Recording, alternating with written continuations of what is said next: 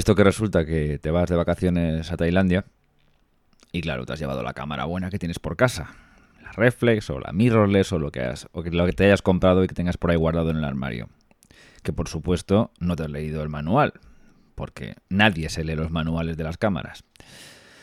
Y bueno, estás ahí en una playa increíble, o estás en unas mm, cataratas maravillosas, o estás en una selva frondosa y tal, y de repente sacas la cámara y dices, aquí me luzco, porque esto es maravilloso.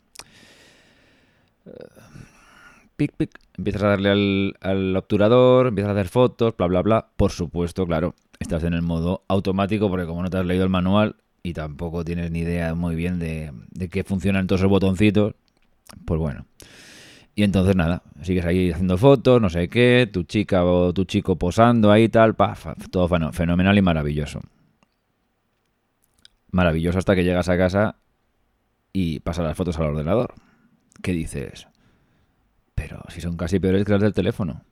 Ay, ay, claro.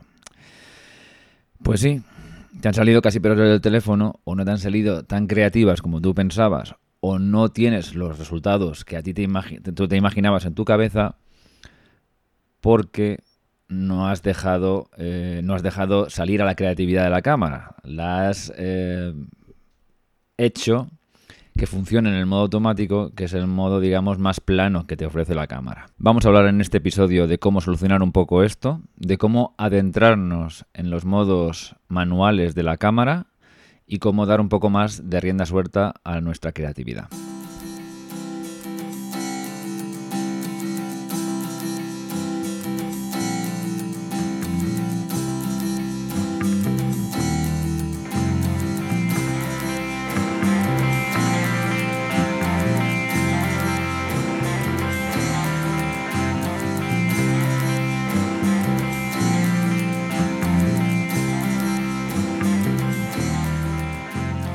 Bienvenidos a todos a un nuevo Gran Angular, el programa quincenal de fotografía para novatos, amateurs y profesionales, con entrevistas, review de material, opinión, noticias y preguntas y respuestas de los oyentes.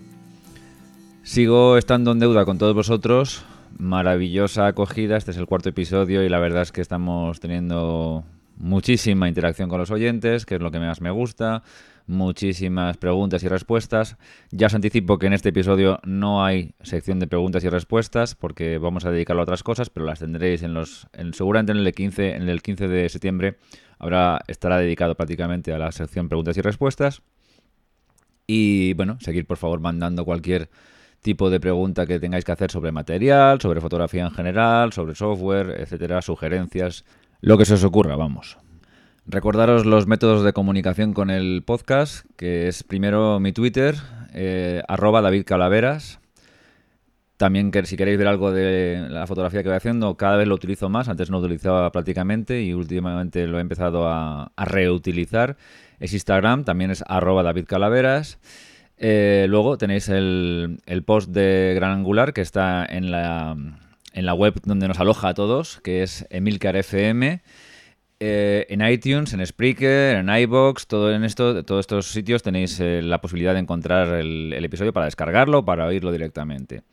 Eh, desde luego, yo recomiendo que si queréis poner un mensaje largo o cualquier cosa de ese tipo, acudáis siempre a la web de www.emilcar.fm y ahí podéis dejar comentarios en cada episodio en particular.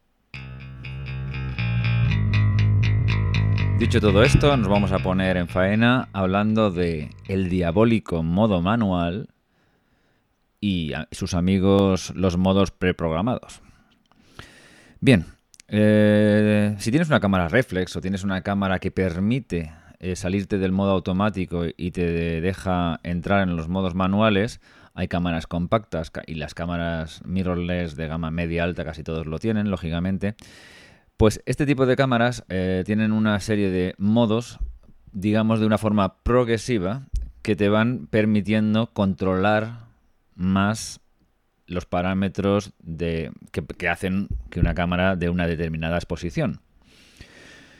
Voy a intentar, esto está explicado en Internet 750 millones de veces, eh, y yo voy a dar mi versión, que no será la mejor, ni espero tampoco que sea la peor, pero sí que sea a mi modo, para que todo el mundo lo entienda y, que no, sin entrar en demasiadas zarandanjas, aunque os advierto que algo hay que explicar, lógicamente. No solo te puedo decir pon la M y haz esto, esto, porque esto tampoco es así.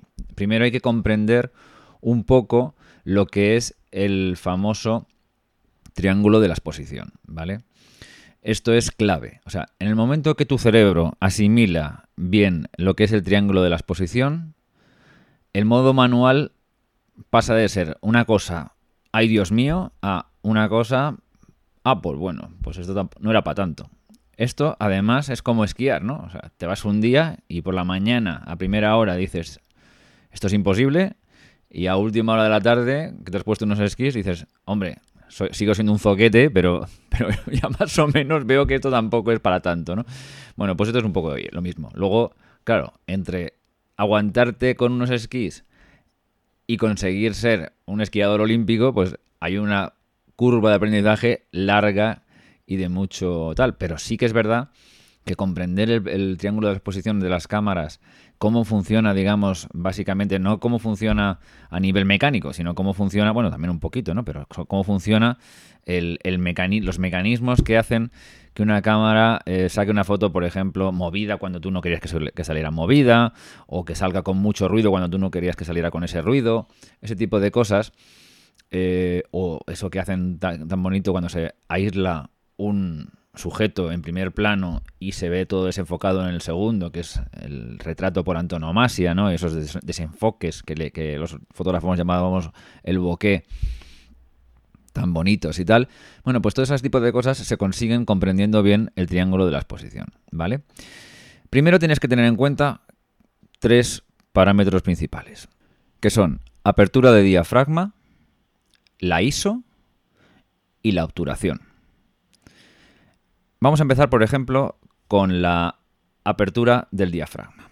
Los objetivos que llevan las cámaras reflex que se pueden desenroscar y sacar de la cámara, o incluso los que son fijos en una cámara que no tenga esa posibilidad, tienen una, eh, digamos, una especie como de disco ¿eh? que se abre en unas láminas, con unas láminas. Es que esto, claro, es más fácil verlo en imagen, pero imaginaros que, que estáis eh, viendo como una especie de disco con unas láminas superpuestas que abren o cierran y dejan un agujerito para pasar la luz a través de él. ¿Vale? Estos agujeritos, eh, digamos, tú los controlas con un parámetro que es una letra F y un numerito detrás de ella. a lo mejor en tu cámara no ves la letra F y simplemente ves el numerito que tal. Los, numeritos, eh, desde el más pequeño al más grande, que vamos a tener bueno, sería rarísimo que alguno tuvierais un 0,95, pero si no es un 0,95, pues tendríais, tendréis un 1.4, un 1.8 como primer número en una óptica muy luminosa como un 50 milímetros, o si es un zoom normal y corriente, pues tendríais una óptica tipo un valor 4 o 5,6 de apertura máxima. Fijaros en la, en la contradicción. Cuando más pequeño es el número, mayor es el paso de luz. Y de apertura mínima en el valor máximo, que suele ser 22. ¿Vale? Bien, pues seleccionando estos números lo que conseguimos es que entre más o menos luz en un determinado espacio de tiempo en nuestra cámara, en el sensor de nuestra cámara, ¿vale? Esto es un concepto súper importante que tengáis ya bien asimilado. O sea, el objetivo no la cámara normalmente, el objetivo desenroscable, dentro lleva ese circulito que se abre o se cierra más, ¿de acuerdo? Y ahí, metiéndole un número lo más pequeño posible, lo tienes más abierto.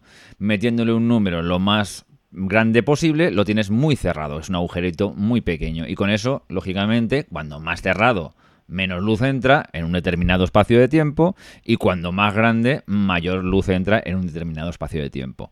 Y ese determinado espacio de tiempo es nuestro nuevo parámetro que vamos a hablar ahora. Es el tiempo de obturación. El tiempo que vamos a dejar que se exponga a esa luz, a ese torrente de luz que estamos dejando pasar a través del, del, del diafragma, con un nuevo cacharrito que tiene en la cámara, nuevo no, pero nuevo en, este, en, este, en esta explicación, que se llama obturador. El obturador son unas láminas ¿eh?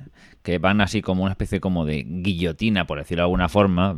A ver, todo esto lo podéis mirar por internet si queréis ver físicamente los cacharritos y veis cómo funcionan. Y además hay vídeos hechos a estos a super velocidad súper lenta que, los puedes ver ahí, ah, cómo se abren y se cierran y están muy chulos, ¿no?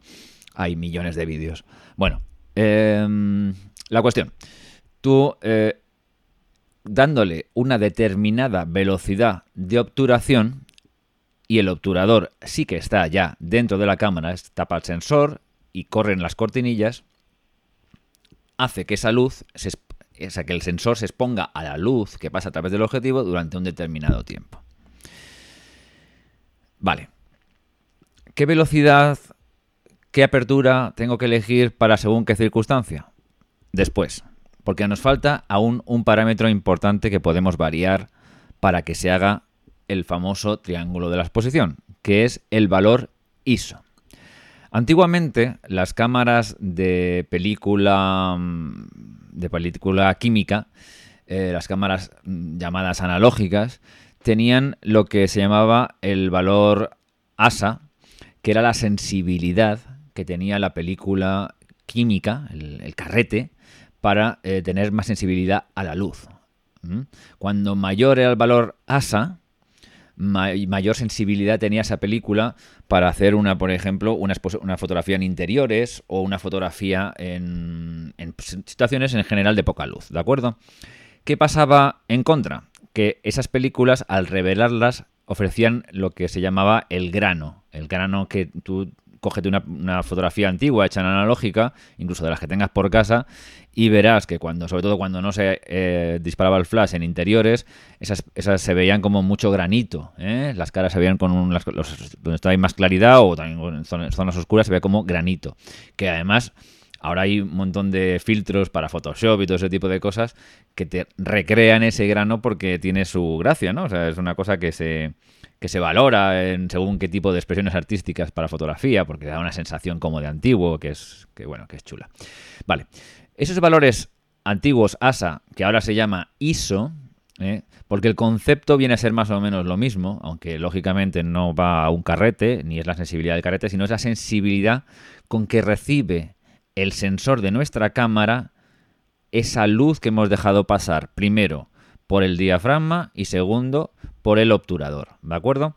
Bueno, pues el sensor se prepara para recibir esa luz de una determinada forma y esa determinada forma la determina, perdonar la redundancia, el valor ISO de nuestra cámara. ¿Cuál es el valor mínimo ISO? Más o menos suele ser 100. Hay cámaras que funcionan con ISO 50, ¿vale? Mm, bueno, vamos a poner que esto, olvidaros, si la tiene la tuya, pues fenomenal, pero normalmente el valor mínimo de ISO es 100. Y en ISO 100 es el sensor funcionando con la menor sensibilidad, pero a la vez con la mayor calidad. O sea, quiero decir, si tú tienes el sensor en 100, date cuenta que mm, si haces una fotografía en interior, te va a salir vamos, vas a forzar a la cámara a, tirar de mucha luz en los otros dos parámetros que hemos hablado antes, porque no va a tener mucha sensibilidad para ese determinada luz que le dejas pasar, y entonces necesitará que, entre más luz por las, por las otras vías. Sin embargo, si subes la ISO de la cámara, conseguirás que la luz, aunque sea poca, impregne bien la, comillas, película la fotografía que te va a ofrecer el sensor, ¿vale? Aunque sea con muy poquita luz, ¿vale? Hemos explicado los tres conceptos brevemente porque yo tampoco quiero que esto sea demasiadísimo pesado. Como esto es un podcast que vamos a tener quincenalmente a lo largo del tiempo, y ahora también os quiero comentar una cosa al respecto, pues seguro que después de este programa se os van a ocurrir mil preguntas y estoy deseando oírlas. ¿eh? Entonces, yo quiero que todas esas preguntas y todas esas cosas que se vayan ocurriendo al respecto, las hablemos y vayamos perfeccionando nuestro conocimiento del modo manual, ¿vale? Ok, vale, entonces, dices, bueno, vale, David, muy bien, me parece todo esto fenomenal, ya incluso lo medio comprendo, pero a efectos prácticos, ¿por qué tengo que elegir un F 1.8 o un F2 o no cojo un F16? Eh, y por qué le pongo más velocidad o menos velocidad, en qué determinadas circunstancias tengo que actuar de una la siguiente forma. Vale, bien. Bien, lo primero que tengo que decirte es que no existe una fórmula para cada caso. Lo que sí existen es determinadas situaciones que requieren determinada forma de poner los parámetros de la cámara para que sea en principio más eficiente en función de la fotografía que vas a hacer y dónde estás haciendo la fotografía y qué quieres conseguir. Y luego, y luego, tú luego, ya comprendiendo bien y manejando bien la cámara y teniendo soltura, puedes ir modificándolos para conseguir determinados resultados. Me explico. Por ejemplo, situaciones típicas. Mm, estoy en la playa, estoy en Tailandia, en la playa o en la piscina de mi, de mi barrio y voy a hacer unas fotografías a mis hijos en la piscina. Bien, se supone que estás ahí en la piscina y estás en un día que hace buena luz, hace un sol esplendoroso, que el tiempo de exposición sea demasiado prolongado. Entonces, con una velocidad de obturación rápida o súper rápida, conseguimos congelar el, el movimiento de, de, los sujetos a los que vamos a fotografiar, en este caso, por ejemplo, nuestros niños, y hacer una fotografía que no salga movida además de poder seleccionar un valor ISO pequeño, ISO 100, porque tampoco necesitamos que nuestro sensor sea especialmente sensible teniendo en cuenta el torrente de luz que nos entra por el agujerito del diafragma. Me explico. Por ejemplo, situación normal. Cojo, pongo a mi, a mi cámara con una F, por ejemplo, 11 o una F incluso más alta, 16 y con el solazo ahí encima, la cámara me da una velocidad de un segundo partido de 250, o sea, uno partido de 250 con el ISO 100. Con uno partido de 250 de velocidad de obturación, el sujeto, salvo que esté haciendo un movimiento tremendamente violento. Lo normal es que con una focal media de una cámara, de un, yo qué sé, 50 a 100 por ejemplo, me salga perfectamente expuesto, no salga movido y la fotografía me salga correctamente expuesta. Si el exposímetro de la cámara, que este es el otro elemento que quería introducir ahora, está en su sitio. Veréis, eh, todo esto del triángulo de exposición está muy bien comprenderlo porque es necesario comprenderlo, pero en realidad, aunque no lo entendáis del todo de inicio, hay un truquito que es como la mayoría de la gente, me atrevería a pensar, que va aprendiendo esto poco a poco, que es teniendo un poco en guardia el exposímetro si de inicio ya tienes un poco el, tema eh, eh, un poquito comprendido. Me explico. Perdonad con el poquito, poquito, poquito. Em, es que no quiero abrumar demasiado porque yo sé que esto al final, y sobre todo dicho así de voz, es un poco... Mm, tal. Yo la verdad es que estoy haciendo este programa porque me lo habéis pedido. Y yo quería evitarlo un poco, porque quería obviarlo un poco, ir poquito a poco... Juego con los poquitos, macho. Eh, quería eh, dosificar esto y eh, que fuera una cosa progresiva, ir hablando en programas del tema y tal, pero como veo que muchos me lo demandáis, estoy haciéndolo. Y ya os digo, no estoy, estoy, convencido de que esto no va a ser el oráculo que ya vais mañana a coger y hoy te vais a tener todo clarísimo, pero bueno, si es un pequeño paso y os atrevéis un poquito... Joder, eh, os atrevéis un, un poco a hacer la, unas pequeñas pruebas, pues mm, poco a... Dios mío, ¿por qué sigo diciendo poco cada dos por tres? Vale, no sé, esta mañana me ha dado con el poquito y el poco y el tal. Bueno, si os vais adentrando en el mundo de la exposición del, modo manual, pues algo hemos conseguido. Bien. El exposímetro, lo tiene, o sea, tu cámara tiene un cacharrito que lo veréis cuando estáis mirando, por ejemplo, si es una reflex, miráis por el, por el, por el visor de la cámara, esta que pegas el ojo ahí en el agujerito ese que es un cristalito, y verás que abajo suele haber unos, unos bueno, abajo o en un lateral, pero suele estar abajo o arriba también, depende de la marca, claro, es que yo estoy acostumbrado a Canon y Canon lo tiene abajo, pero bueno, cada cámara lo puede tener en, donde, donde sea.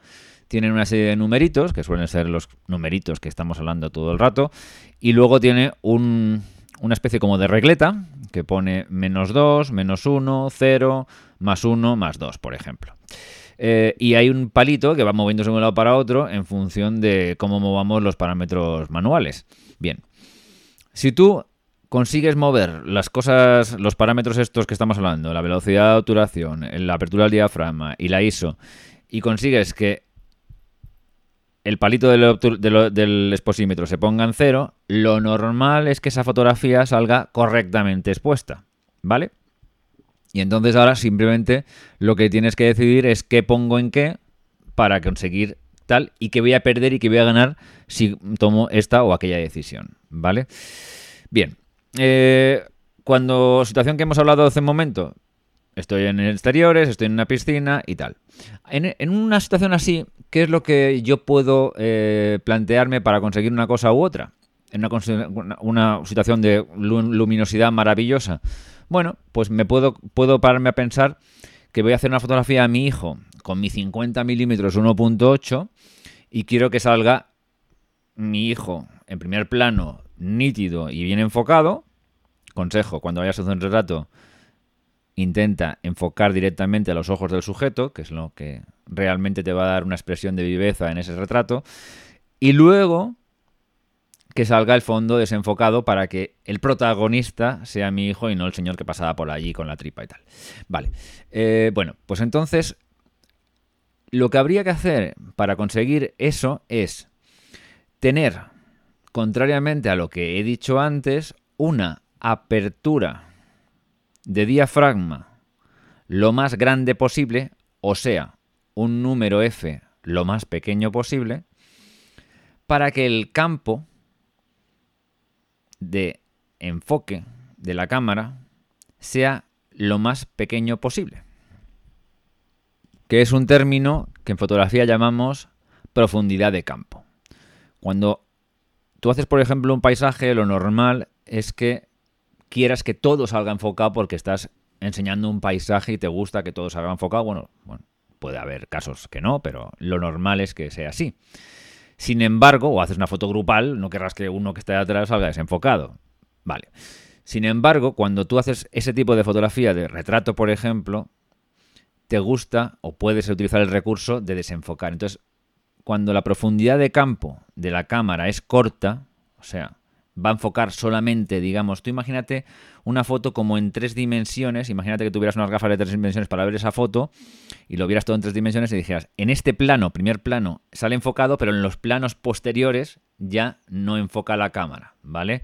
Esto se consigue, esto es otro programa, claramente, hablaremos de la profundidad de campo con más detenimiento, pero eso se consigue, entre otras cosas, eh, habrá que hablar de la focal y tal, pero se consigue principalmente con una F lo más grande en el sentido de apertura y pequeña en el sentido de número, ¿vale? Por ejemplo, estoy hablando de mi 50 1.8, pues la pongo en 1.8. La apertura del diafragma al máximo, ¿ok? Entonces, con ese torrente de luz y encima con la maravillosa eh, luz que tenemos ya de por sí del día que tenemos, con un F1.8, ¿Qué es lo que va a eh, tener que pasar con la velocidad de obturación? Que va a tener que ser rapidísima, porque si no es rapidísima, lo que va a pasar es que la, fotografía va a salir, va a entrar demasiada luz y va a salir velada. ¿Ok?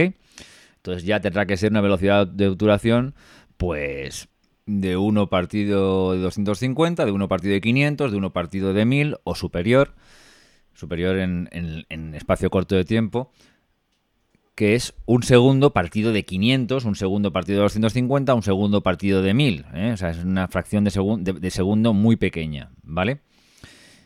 Si por el contrario, y eso todo esto manteniendo la, ISO en 100, porque, oye, un día fantástico, no voy a forzar la ISO para que voy a meterle grano a la, fotografía, ¿vale? Eh, no necesito que el sensor sea más sensible. Insisto en este concepto, no lo necesito, con lo cual, bueno. ¿Qué pasa en situaciones inversas? Pues si yo estoy en un interior con muy poca luz, estoy en una iglesia, por ejemplo, necesito que la cámara normalmente se funcione de un modo contrario a lo que hemos planteado en un principio. ¿eh? eh, eh o sea, daros cuenta de que en una misma situación, eh, situación lumínica he hecho que la cámara funcione de dos, formas. O sea, digamos, en la piscina, por una parte, lo normal o natural es que, bueno, ponga una apertura media, una apertura, una, apertura, digamos, digamos, bastante tirando a cerrada y la velocidad de obturación sea una velocidad de obturación, bueno, alta, sin ser eh, extraordinariamente alta, y con esto consigo una exposición bastante buena. Sin embargo, si quería aislar al sujeto para conseguir esa profundidad de campo, he hecho lo contrario. He abierto el diafragma lo máximo posible para que no me salga eh, lo de atrás enfocado. O sea que digamos, en una misma situación lumínica tengo varias formas de, atacar lo que es eh, el modo manual. Bien, pues ahora estoy en interiores. Estoy en interiores y aquí yo lo que tengo que pensar primero es, si yo no tengo una apertura de diafragma muy grande, va a entrar poca luz. Entonces, una de dos, o, o el tiempo de exposición, o sea, el obturador abre y cierra muy lento, o bien tengo que subir la ISO de la cámara muy alta para que eso me tal. ¿Por qué? ¿Qué es lo que me va a afectar eh, que la, eh, la, velocidad de obturación sea más, más larga o más corta? Pues que la foto salga movida. Si tú tienes una, una fotografía que le das al obturador y hace clac, clac, o sea que tarda 2-3 segundos en exponer, lo que pasa es que durante todo ese tiempo está entrando luz, la cámara está recogiendo lo que, lo que está viendo y o está en un trípode quieta y, lo, y no se mueve nada en la cama, en, lo que está enfoca, vamos, lo que está saliendo en la fotografía, o lo que salga se va, se va a mover. Bien. Eh, la solución, subir al ISO al máximo posible para ir compensando la, exposición a cero o a lo que nosotros queramos que salga esa fotografía. Eh, bien, ¿Qué pasa con el ISO? Como he dicho antes, pues que a medida que vas subiendo el ISO, a 200, a 300, a 400, eh, en fin, vas subiendo el ISO, lo que, estás consiguiendo es que el grano y la definición de la fotografía sean menor. ¿eh? Una cámara normal eh, de modo iniciación, de modo, digamos, medio, pues funcionan, suelen funcionar bien, o sea, las, las APS-C, digamos, suelen funcionar bien entre ISO 100 y me atrevería a decir un ISO 800, 1600, una cosa así, yo creo que se comportan más o menos todas bastante bien. Eh, sobre todo las que son más modernas, porque cada vez las cámaras tienen unos sensores mejores y el tratamiento del ruido es mayor, es, es mejor, más adecuado y lo hacen cada vez mejor esto. Si es una full frame, por ejemplo, yo por mi cámara he disparado fotografías a ISO 6400 o a ISO 12800, que son ISOs altísimos y no son espantosas. ¿Qué va? Me han salido relativamente bien. Hace poco, sin ir más lejos, me llamaron para hacer una comunión. Mm, era un conocido porque no suelo hacer eventos de ese tipo, pero bueno, me lo pidieron y tal. Y, y, bueno, pues llevaba un objetivo que en interiores se comporta regular, no, porque en interiores eh, necesitas eh, objetivos que tengan mucha luminosidad y este objetivo era un teleobjetivo y los teleobjetivos zoom, pues la verdad es que tal, porque estábamos en una posición un poquito lejana y tal y cual, y claro, eh, teniendo aún un f2.8 no es la luminosidad de un de un 50 fijo, ¿no? Entonces, bueno, pues ahí tuve que tirar de ISOs altísimos porque además era una ermita como muy oscura, muy antigua y tal, y tuve que subir el ISO una burrada, Oye, pues mira, la, 6D, que es la cámara que uso yo, la Canon 6D, a esos ISOs funciona relativamente bien. Sin embargo, yo he tenido cámaras anteriormente, también de Canon, que a esas, bueno, algunas ni subían a esos ISOs y las que subían a esos ISOs, pues casi mejor no utilizarlos porque salía una cantidad de grano que aquella fotografía era casi inutilizable. Yo siempre digo también, mejor subir el ISO y que salga la foto que no, no hacerla de ninguna manera, porque ya intentarás arreglarla. Hay mil historias para intentar arreglar el grano de las cámaras en Lightroom, en Photoshop y tal. O sea que mejor tener la foto mal que no tenerla, ¿vale? Pero bueno, en cualquier caso, lo deseable es que no salga demasiado ruido. Bien. Bueno, pues como no queremos que el, ISO salga tal y queremos que la foto salga nítida, no salga movida, bueno, pues entonces lo que tenemos que hacer es tener la apertura del diafragma lo más grande, con el F pequeño, con el F2 o el F1.8 o el F1.4 o el F1.2, lo que nos dé el objetivo de, de, apertura máxima, y con eso conseguir compensar subiendo un poco el ISO y ahí teniendo una velocidad mínima de obturación adecuada. Vale. Eh, espero que me vayáis siguiendo. ¿eh? Y yo digo, no os preocupéis, intentar escuchar este programa si queréis y tal. Luego vais a ver vídeos en YouTube o lo que sea y tal. Y vais poquito a poco cogiendo estos conceptos y eh, poniendo la cámara en la M. Y bueno, voy a probar a ver lo que ha dicho el calavera, a ver qué tal. Pa, pa, pa. Y bueno, poco a poco ya verás cómo lo vais cogiendo. No tiene, no tiene demasiado. Bien, la velocidad de obturación, como hemos dicho antes, determina mm, las cortinillas del, obturador, lo rápido o, lento que vayan a abrirse y cerrarse, con lo cual el tiempo de exposición sea mayor o menor. Eso también conseguimos determinados efectos. Por ejemplo, si tú quieres hacer esa típica foto que se ve mucho en ciudades nocturnas con las estelas de los coches que hacen así una especie como de hilo rojo, hilo de, luz así tal, ese efecto en realidad es relativamente sencillo de hacer. Simplemente tienes que coger un trípode, ponerle la cámara, poner los determinados parámetros de los demás, tal, para que te permitan que la velocidad de obturación sea relativamente lenta, 3, 4, 5 segundos, una cosa así, o superior, dependiendo de la intensidad que quieras tú de la estela. La pones ahí, le das al este y verás que a medida que vas dándole más velocidad se va viendo más menos coche y más estela, hasta que al final los coches desaparecen y solo se ven estelas de luz. ¿Ok? Esto es para que comprendáis eh, cómo se hacen determinados tipos de fotos. Esto es una cosa muy simplista lo que estoy hablando. Esto habría que analizarlo mucho más. Este tipo de, fotografía nocturna hay un podcast que además se dedica solamente a fotografía nocturna, que se llama creo que se llama Fotógrafo Nocturno, que os explicará estas cosas con mucho más detenimiento, aunque ya hablaremos algún día de fotografía nocturna también aquí nosotros, pero pero para que veáis un poco por qué se utilizan este tipo de cosas tal porque yo voy con mi cámara le pongo en modo automático voy por la noche y digo voy a hacer esa fotografía tan chula que sale tú le das al modo automático y lo más normal es que dispare el flash y no salga nada. Eh, entonces ¿cómo conseguimos eso? pues de esta forma.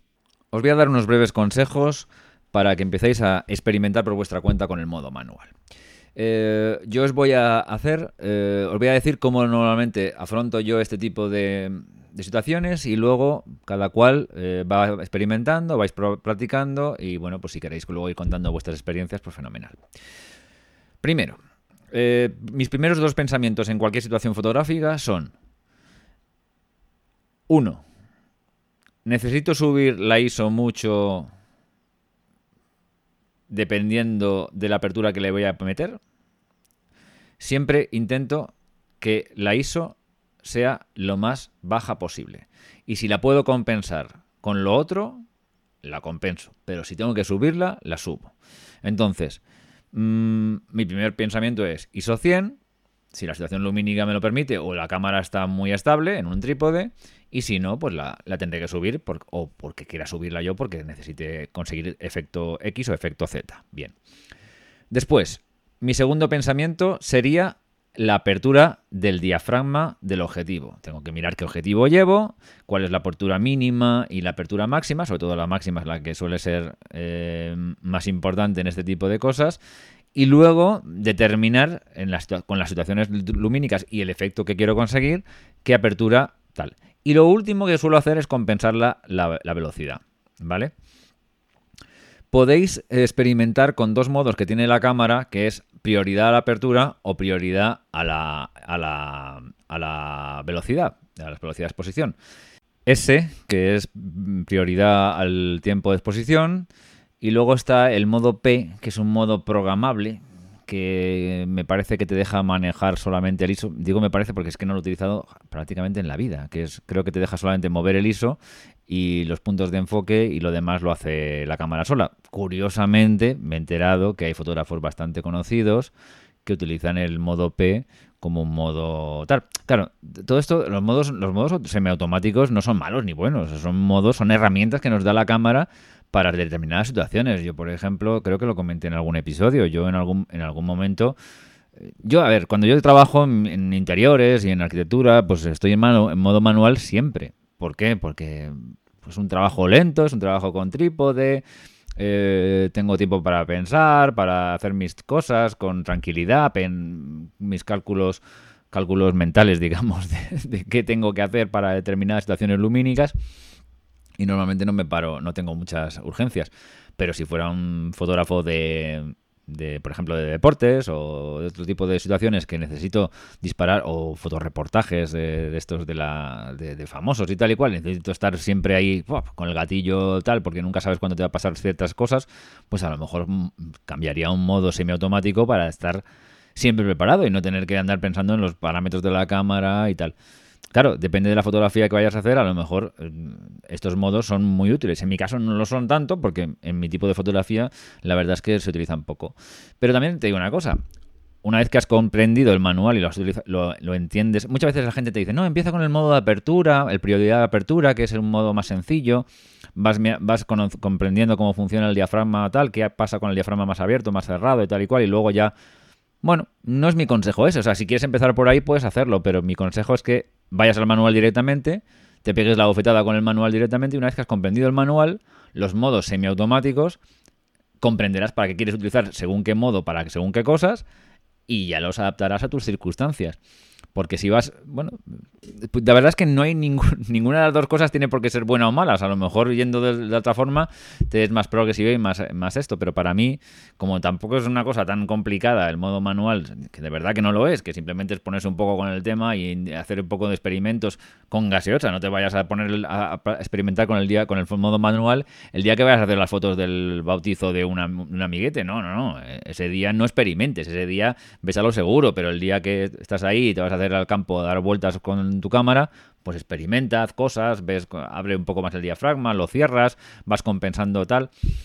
Lo primero es comprender bien dónde está el qué, dónde está el botón del ISO, dónde está el, el, la el disco que te maneja una cosa y el disco que te maneja la otra, la velocidad de, obturación y la apertura del diafragma para comprender bien eh, cómo funciona eso tu cámara y ver dónde está el exposímetro para saber el exposímetro, ya te digo, para empezar, expones a cero y vas viendo tal. ¿Que ves que la fotografía expuesta a cero te sale poco luminosa o quieres otra cosa? Pues bueno, pues lo pones en, lo vas girando hacia la derecha.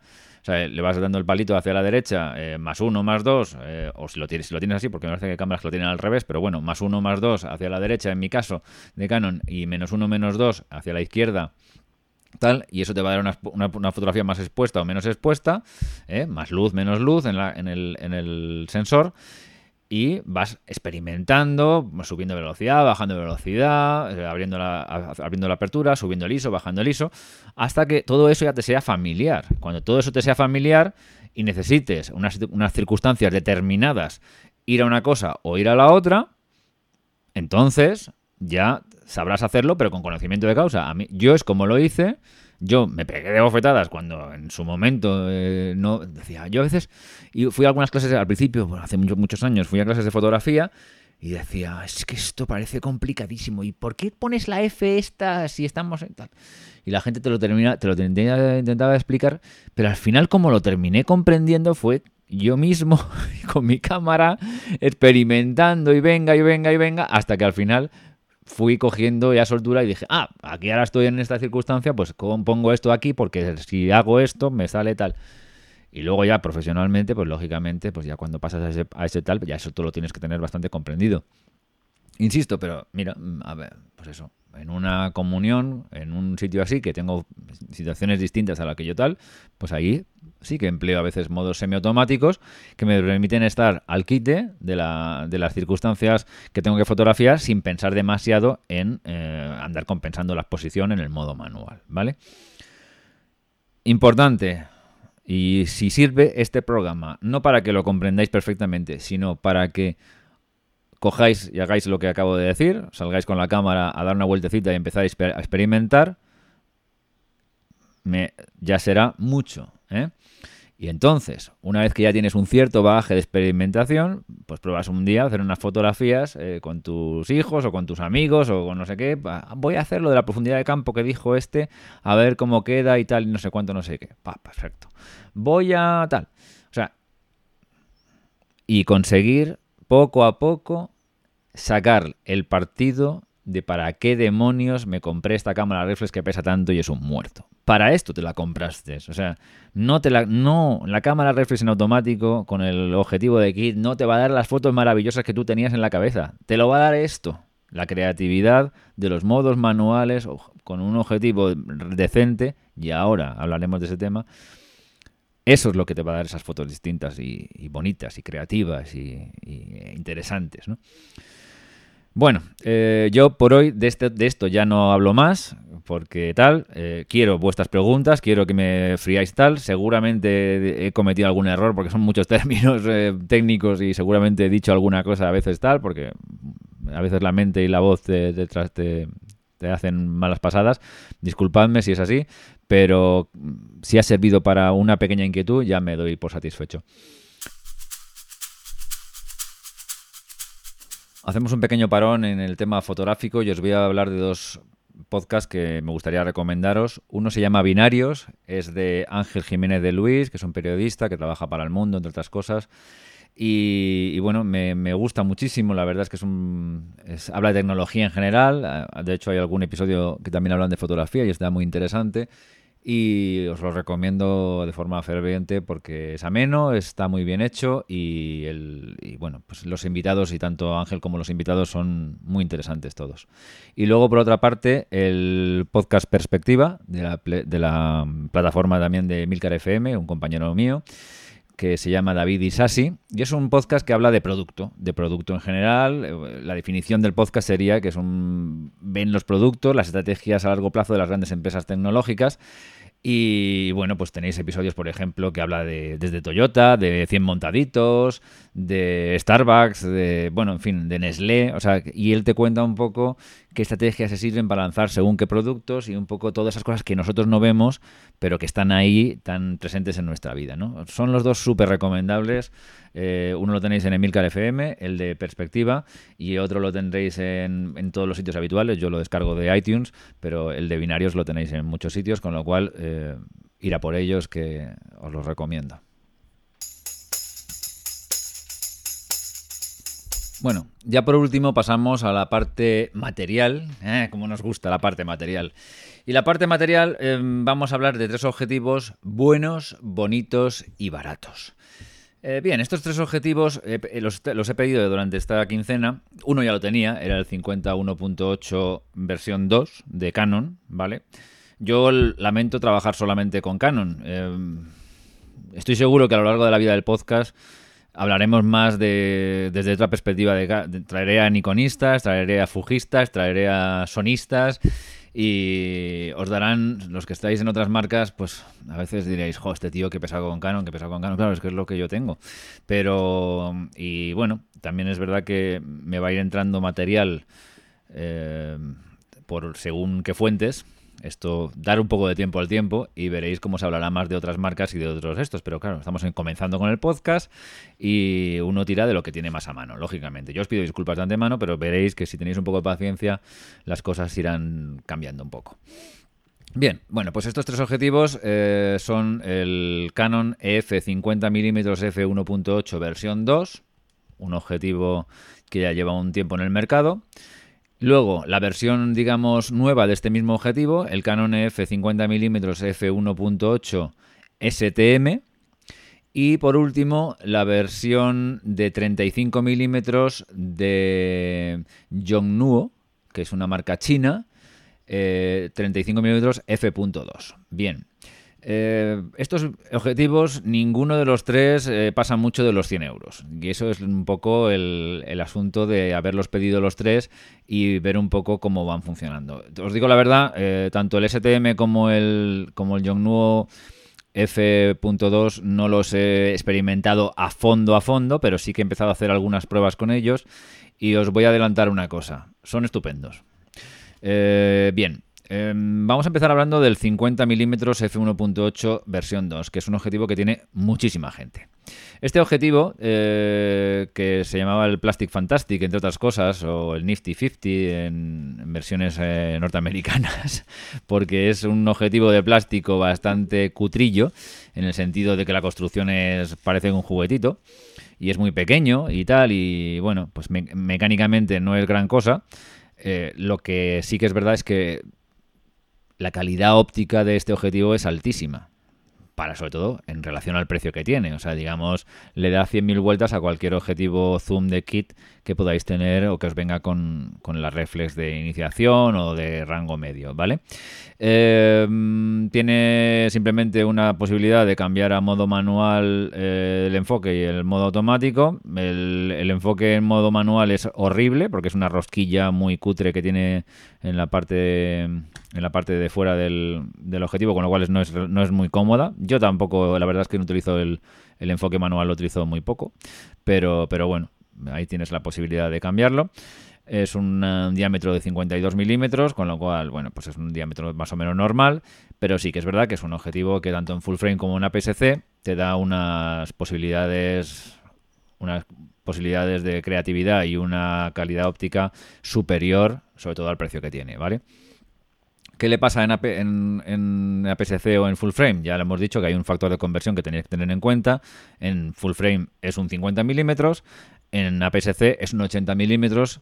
Eh, bueno, esto es un, a veces es un paso adelante, un paso atrás, pero en, a la misma distancia, pues la diferencia es que con un 50 milímetros tienes un, digamos, campo de campo de, de enfoque mediano, una cosa intermedia que te permite no te permite hacer grandes angulares, ni tampoco te permite hacer, eh, bueno, cosas muy determinadas, pero todo más o menos te sale más o menos bien. O sea, quiere decirte que te lo puedes llevar para cualquier cosa. te puedes llevarlo para callejear, te lo puedes llevar para hacer retrato, te lo puedes llevar para para cubrir algún reportaje o evento y tal. O sea, es un objetivo que en, full frame sirve para casi todo, porque 50 milímetros tal. En APS-C eh, es un 80 milímetros que ya empieza a ser un telecortito.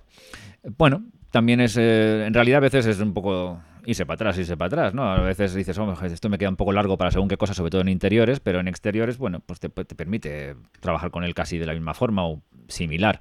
Eh, en interiores, sobre todo en estancias, digamos, normales, pues te va a servir más como un objetivo de retrato, ¿no? Porque a una distancia normal del sujeto, pues te vas a, vas a estar más cerca porque va a ser un 80 milímetros, ¿no? Que el 80 milímetros, eh, fijaros que en, en full frame, el 85 milímetros es la distancia que se suele pedir para, o sea, el objetivo que se suele tener para hacer retrato en interiores, ¿no? Bueno, también se puede utilizar otro tipo de, objetivos, eso también tapa otro programa, pero, pero el 85 en interiores es un, estándar. Entonces, bueno, en cualquiera de los dos casos eh, es un objetivo muy interesante. La calidad óptica, soberbia. Para el precio, soberbia. Nota. Eh, no lo he tenido yo eh, comprado ni, ni, lo he tenido yo en, digamos, en posesión, pero lo he probado y lo ha probado gente que conozco. El Yongnuo 50 milímetros f.8, que es la versión de Yongnuo de esta de este, de este, de este mismo objetivo, es igual o mejor que el de Canon. ¿eh? Con lo cual, si queréis ahorraros una pasta, estoy hablando de 25 o 30 euros, porque claro, todo hablando de dinero en estos objetivos es como un poco ridículo. Pues si queréis ahorraros eso, lo podéis comprar sin ningún problema. ¿Qué diferencias he notado yo con la versión de 50 milímetros nueva, la STM? Bueno, principalmente el enfoque. El enfoque, bueno, digamos que el objetivo eh, primero está mejor construido, se ve otra cosa, la bayoneta, que es la parte que se mete dentro del, o sea, que, que, rosca, digamos, eh, con el cuerpo de la cámara, es metálica en el STM y en el, y en el antiguo es de plástico. Bueno, yo nunca he roto la bayoneta del F del 50F.1.82, nunca nunca la he roto. Pero bueno, si estás todo el día desenroscando y enroscando, desenroscando y enroscando, pues es un plástico, es más susceptible de que se rompa que, que la parte que la que una parte metálica. Pero bueno, si rompes un objetivo que cuesta de segunda mano a lo mejor 65 70 euros, en fin, ¿qué vamos a hacerle?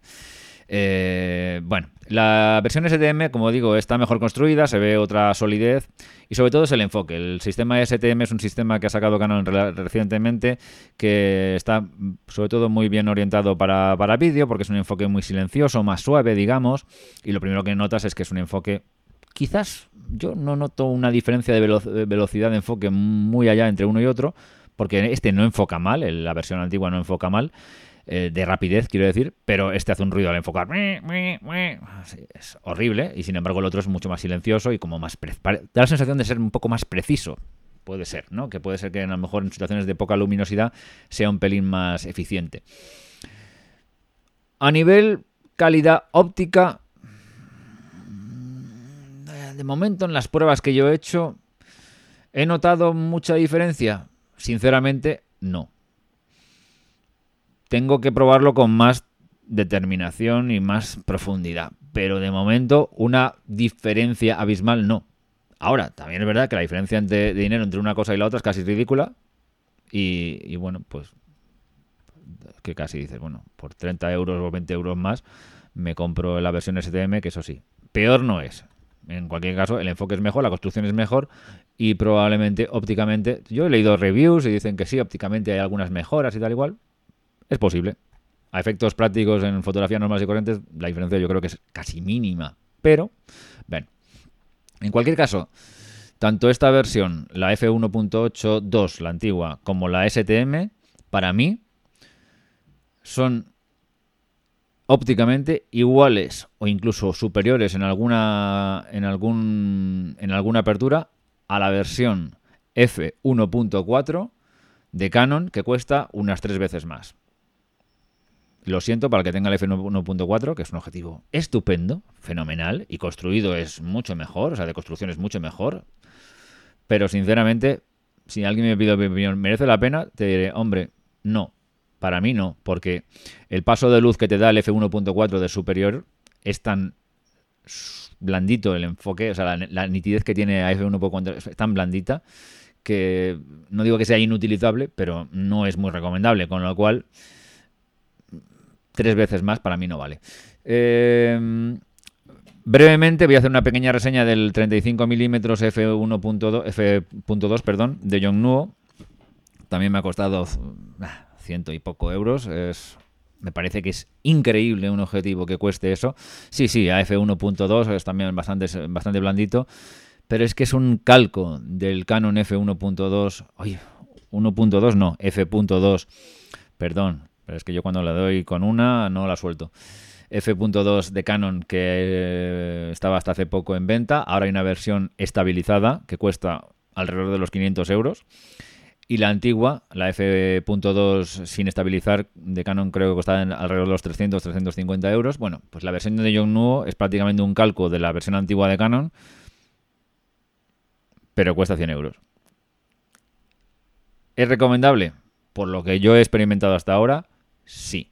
Muy recomendable. Un, 35 milímetros en APS-C es casi un 50 milímetros, que sería esta cosa que sirve para un poco para todo y un 35 eh, milímetros en full frame es un angular, no llega a ser gran angular, es un angular, con lo cual puedes hacer hasta un retrato grupal o retratos con mucho contexto de, de localización. Puedes hacer bueno, este, para fotografía de calle es estupendo tanto en uno como en otro. Son objetivos muy versátiles y vamos, para los 100 euros que cuesta un 35 milímetros por 100 euros, con esta calidad, maravilloso. Vamos, me parece una pasada, una cosa maravillosa. Oye, voy a darle un uso profesional, esta es la única óptica que utilizo porque 35 milímetros yo no salgo de ahí, quiero una cosa súper bien construida y que dé una calidad superior, bueno, pues sí, hay otras cosas, otras alternativas por mucho más precio que están muy bien y yo las he probado y son fenomenales y estupendas y, y sí que hay diferencia, claro, lógicamente alguna diferencia hay, pero por 100 euros, hasta donde yo he visto hasta ahora, seguiremos hablando de esto, pero hasta donde yo he visto, vamos, vamos me parece una cosa, una locura. Así que bueno, pues si os animáis a probar cualquiera de estas tres ópticas, yo os la recomiendo. Eh, de segunda mano la versión 2 de Canon la tenéis, ya te digo, por 65-75 euros sin ningún problema. Eh, por ese mismo precio la podéis comprar la Yongnuo, la podéis comprar nueva eh, también eh, desde, cualquier sitio. Eh, yo os voy a dar, voy a poner en, Emilcar FM, en donde esté publicado el podcast, vais a tener los enlaces de Amazon, que donde podéis comprarlo para ayudar a echar una mano al podcast, donde sin ningún sobreprecio, eh, pues tenéis una, un sitio de, de garantía y fiable, como es Amazon. Y la versión SDM de 50 milímetros, pues ya os digo, por un poco más la puedes, la, puedes comprar y tienes un enfoque silencioso que para hacer grabaciones de vídeo eso es muy importante, tener un, enfoque silencioso o si estás en una, pues no sé, pues lo que me pasaba a mí el otro día, pues en una comunión, una cosa así, que estás ahí tal y con ñi, ñi, ñi, de las versiones antiguas, pues la verdad es que es un poco cantoso, sin embargo, o estás en un teatro, una cosa así, sin embargo, con un, enfoque silencioso como tiene el SDM, pues simplemente por eso ya merece la pena a lo mejor gastarse los 20 o 30 euros más que te puede costar. Y el 35 mm de Yongnuo también altísimamente recomendable para tener un 35, que es una focal súper interesante para tanto en APS-C como en, como en full frame. Y que, y que bueno, a lo mejor en F.2, pues ya os digo, no de momento en mis pruebas, en F.2 sí que lo veo un poco suave, e incluso en 2.2 y todo esto puede ser un poco suave, pero le subes, le cierras un poquito el, el, el diafragma y me parece que es, vamos, he hecho unas fotos así en mi casa y tal, y me parecía en algunas aperturas de diafragma bastante, bastante, bastante, bastante nítido y con unos colores eh, muy interesantes, saturadito y, bien, muy bien. Así que nada, pues si queréis, si os animáis a, probar alguna de estas ópticas y, tirar el 1855 que tenéis por ahí que venía con la cámara de kit, pues yo creo que haréis una buena inversión. Ninguna supera mucho los 100 euros, 115, 110, eh, creo que están en Amazon, tanto el 35 como el STM de Canon, eh, son los más caros, y los otros dos, los 250 antiguos o el de Nuevo, están por 65-75 euros, con lo cual es dinero, es dinero bien empleado. Bueno, pues nada, nos despedimos ya hasta el próximo episodio, que será dentro de 15 días. Pequeña cosa que os voy a eh, decir. Es posible que de vez en cuando se publique un episodio corto hablando de algún tema específico, sobre todo de temas básicos, eh, que yo quiero que vayan un poco eh, aparte del programa regular, eh, como el que hemos tenido ahora del Triángulo de Exposición, que es un poco más largo y más denso, y le he dicho, bueno, pues la primera vez lo dedicamos en un episodio, digamos, regular, pero se me ha ocurrido la idea de que conceptos de base vayan salpicados entre, entre episodios de quincena y quincena y que sean más cortos, a lo mejor de 10 minutos, de 15 minutos, una cosa así, eh, hablando de cosas muy específicas de tal. Por ejemplo, a lo mejor un día voy a dedicar uno solamente a hablar del ISO, y bueno, pues hablamos del ISO. O en uno vamos a hablar solamente, yo qué sé, del modo prioridad a la apertura. Vale, pues perfecto. O determinado objetivo, de la profundidad de campo, cosas de ese tipo. Para que cuando tengáis los episodios, escuchéis los episodios de, digamos, regulares, pues esos conceptos cada vez vayan más avanzados y podamos hablar con más libertad que es un poco lo que me pedían los oyentes, eh, sin tener que andar todo el rato diciendo, ay, esto lo explicaremos, esto lo explicaremos. O sea, poquito a poco también me gustaría incorporar ese tipo de, podcast, un poco de, refuerzo y, tal. No os digo que va a publicarse ninguno ni dentro de 5 días ni dentro de 15 días porque no lo tengo en claro. Además, yo tengo eh, vacaciones y cosas por el medio, pero, pero bueno, intentaré que sea lo a la mayor brevedad, ¿vale? Y nada, pues eh, recordaros que me podéis eh, contactar a través de Twitter o por arroba David en Instagram arroba David también, eh, también estoy en Flickr, eh, en Facebook también ando por ahí, pero bueno, en Facebook no lo utilizo prácticamente para nada. Y, sobre todo en Emilcar FM, en Spreaker, en Evox y en iTunes podéis descargar el, programa. Y, y, nada, como siempre, hacer vuestras preguntas, vuestras sugerencias, que lo reflejaremos en el próximo programa. Un saludo a todos y muchas gracias por haberme escuchado. Hasta el próximo programa.